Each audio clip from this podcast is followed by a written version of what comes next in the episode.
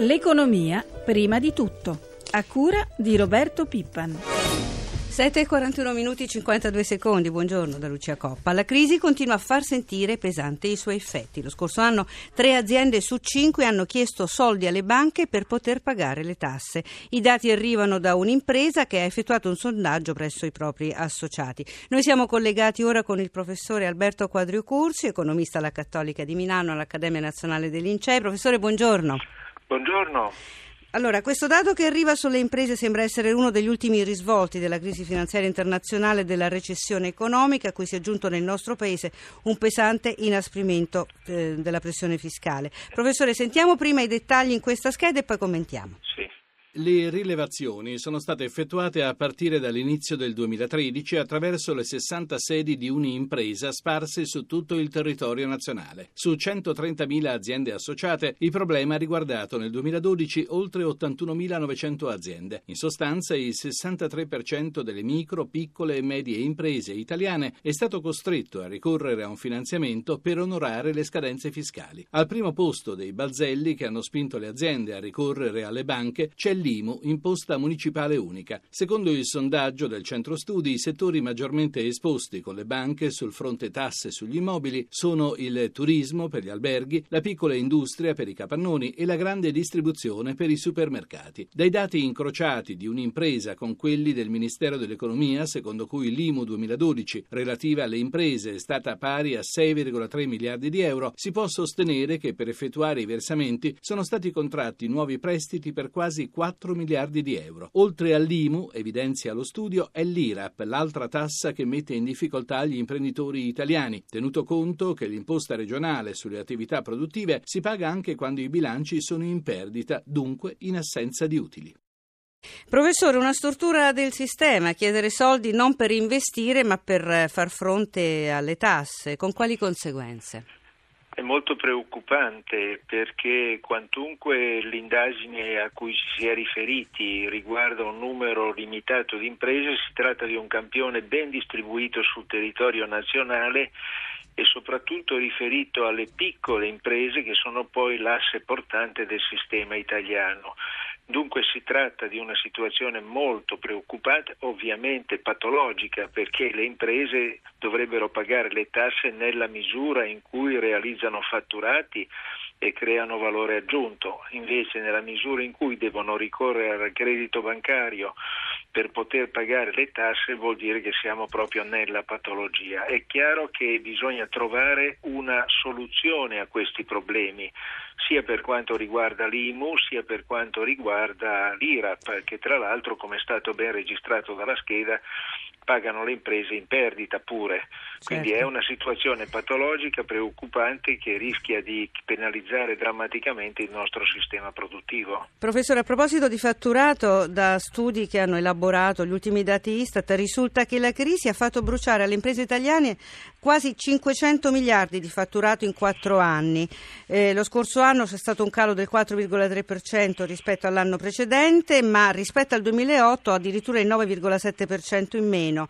È andata peggio per il fatturato sul dato nazionale, mm, eh, quasi il meno 13%, mentre invece sull'estero è stato più contenuto, anzi eh, rispetto allo, allo, scorso anno è cresciuto rispetto al 2011 e anche al 2008. Come vanno letti questi dati?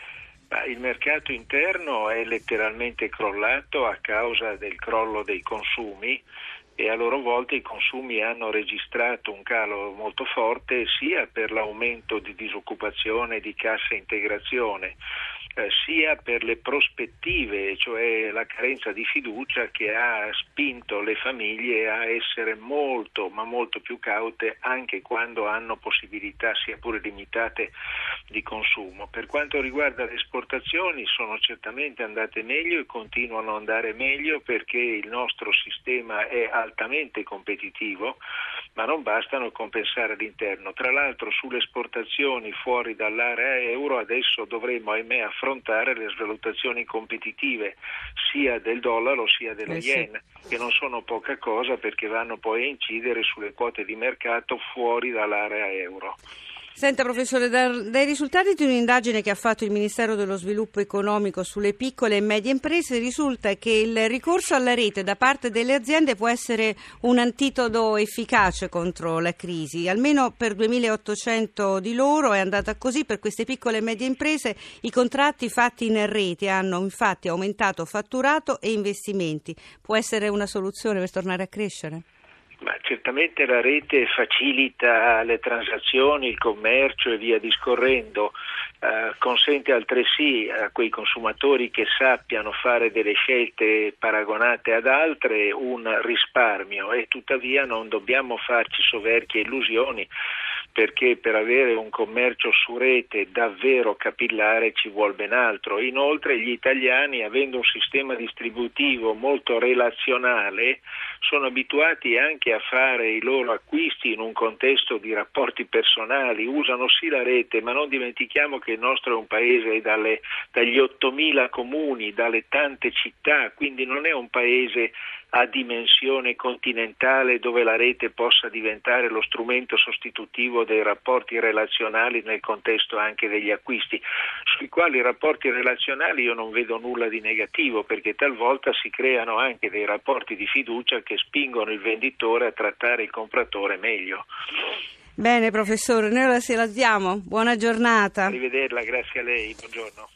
Parliamo ora di lavoro. Oggi tornano ad incontrarsi le parti sociali. Confindustria, CGL e Cisle torneranno intorno al tavolo di confronto per fare il punto sull'accordo del 28 giugno 2011 sulla contrattazione. Noi siamo collegati ora con il segretario confederale della UIL, Guglielmo Loi. Segretario, buongiorno. Buongiorno, buon lavoro a tutti.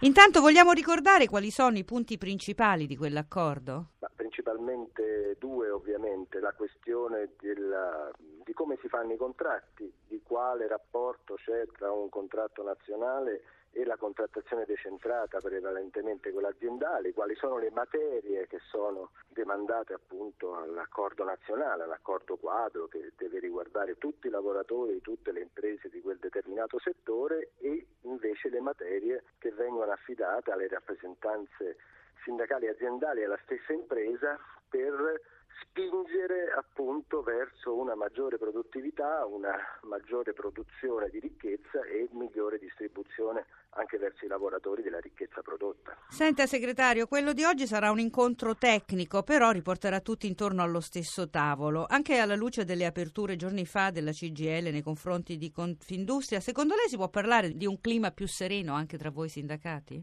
Ma io direi anche perché siamo tutti molto preoccupati della condizione economica del Paese e dati sull'occupazione, o meglio sulla disoccupazione, sull'utilizzo della cassa integrazione confermano che tutti devono fare qualcosa, certamente la politica e il nuovo Parlamento che uscirà dalle, da queste elezioni, ma anche le parti sociali. È difficile, come dire, trincerarsi dietro eh, il fatto che solo gli altri hanno responsabilità, quindi anche noi dobbiamo come dire, entrare in campo e cercare di coniugare diritti e tutele con eh, far crescere le imprese, perché senza imprese, come vediamo, eh, non c'è lavoro e quindi parleremo solo di ammortizzatori sociali e questo non va bene. Comunque un elemento che vi divide ancora molto è la legge di rappresentanza, avete posizioni diverse, CGL, Cisle Will, dove si può trovare un punto di sintesi? Il punto di sintesi è tra il, i diritti per tutti di dire, costituire le rappresentanze, chiedere ai lavoratori eh, di essere votati e il rispetto delle maggioranze che si misurano per condividere o respingere un determinato accordo. In sostanza, quando si chiede il consenso ai lavoratori per eleggere i propri rappresentanti, bisogna anche accettare il fatto che quando appunto c'è una maggioranza, essa ha il diritto di decidere per conto degli altri. Questo è il nodo vero, cioè non si può essere contemporaneamente in un sistema giustamente democratico e poi non rispettare le scelte della maggioranza, chiunque sia quello che vince. Questo è, no- è un nodo molto delicato che va superato, altrimenti c'è la paralisi in tutte le relazioni industriali. Segretario, noi la ringraziamo, buona giornata. Buon lavoro a tutti. E cambiamo argomento. Nel panorama dei riassetti del sistema bancario fa discutere il progetto di trasformazione della Banca Popolare di Milano da cooperativa in società per azioni. Con partecipazioni, mutualità e una nuova governance sono i tre pilastri del progetto su cui è arrivato già un primo parere negativo dei sindacati che chiedono maggiori chiarimenti. Sentiamo Maria Giovanna Lorena. La Banca Popolare di Milano, che progetta di cambiare strada diventando una società per azioni, non farà da apripista nel settore degli istituti popolari. È la tesi sposata dal presidente dell'Istituto Centrale delle Banche Popolari, Giovanni De Censi, a pochi giorni dal primo stop arrivato dai rappresentanti sindacali della Fabi, che hanno parlato di un piano da approfondire e del rischio di contagio all'intero sistema. Per De Censi il ruolo degli istituti popolari, che hanno 180 anni di storia, è tuttora valido e va difeso hanno la cultura del territorio e quindi conoscono i loro soci e clienti e riescono a trovare le risposte adatte. Se guardiamo il modello della Banca Popolare non dobbiamo solo creare valore per l'azionista, no, deve fare bene la banca, dare le risposte in concorrenza con le altre aziende di credito, ma il suo scopo è quello di sostenere l'economia dove opera. Opinione non isolata. Emilio Zanetti, presidente uscente di Ubi Banca, difende a spada tratta il modello cooperativo. Nei casi in cui si è voluto cambiare la natura della banca, afferma l'esito non è mai stato positivo. Nel caso di banche che si sono trasformate in società per azioni, sono state poi appannaggio di banche maggiori che le hanno eh, sostanzialmente incorporate. Qualcuno è sparita proprio anche, per cui il modello cooperativo che garantisce l'autonomia e l'indipendenza e quindi noi dobbiamo perseguire quel modello. Scettico sul progetto della Popolare di Milano anche Carlo Fratta Pasini, a capo del Banco Popolare, che stronca sul nascere ogni ipotesi di trasformazione della sua banca in SPA. Credo che per trasformare una banca popolare in SPA bisogna essere privi di memoria e privi di speranza. Non si può dimenticare nemmeno l'esito di altre banche popolari che hanno percorso questa via con esito molto negativo per se stesse per, e soprattutto per i territori nei quali erano radicati. Dunque una trasformazione che non vi interessa? Assolutamente no. E anche sui mercati c'è attesa per l'esito del voto. Le prime reazioni arriveranno già nel pomeriggio dopo la chiusura dei seggi. Intanto vediamo come si presenta la giornata nel nostro consueto appuntamento con la redazione di Milano. Giancarlo Zanella, buongiorno. Sì, buongiorno. Allora, vediamo i segnali che arrivano dall'Asia, va molto bene Tokyo. Sì, Tokyo ha chiuso in forte progresso, più 2,43%, si attendono eh, decisioni riguardo ancora la moneta, quindi lo yen che si indebolisce e quindi ci si aspetta per gli investitori ulteriori passi in questa direzione. Le borse cinesi invece sono positive ma con guadagni più limitati, Hong Kong più 0,17%, mezzo punto percentuale per Shanghai. Ricordiamo come ci ha lasciati venerdì la, la settimana. Eh, venerdì è stata una giornata positiva, ma il bilancio della settimana per quanto riguarda Milano è, è negativo, ha ceduto oltre un punto e mezzo, l'1,56%, mentre le altre borse europee sono andate bene, hanno chiuso in positivo la settimana e si attende per questa mattina un'apertura prudente ma eh, in leggero segno positivo. Vediamo lo spread che, come ci ha lasciato, così facciamo anche un po' il riassunto di quali sono gli appuntamenti. Sì, lo spread, la differenza di rendimento tra i nostri BTP decennali e Bund tedeschi, venerdì ha chiuso appena sotto i 290 punti base, 288 punti base, con interessi pagati sul decennale al 4,45% e c'è da dire che oggi, domani e dopo, quindi lunedì, martedì e mercoledì, aste importanti di titoli di Stato italiano, CTZ e BTP eh, indicizzati oggi, domani un'asta di quasi 9 miliardi di euro di botte e infine mercoledì, forse la più significativa, BTP a medio e lungo termine. Per quanto riguarda l'euro, le, le quotazioni? Euro che recupera terreno nei confronti delle altre principali valute, nei confronti di tutte le altre principali valute, in particolare nei confronti del dollaro, adesso è scambiato sopra il cambio di un dollaro e 32 cent. Grazie a Giancarlo Zanella, grazie a Paola De Benedictis per l'assistenza al programma, da Lucia Coppa buona giornata, la linea torna a Pietro Plastina.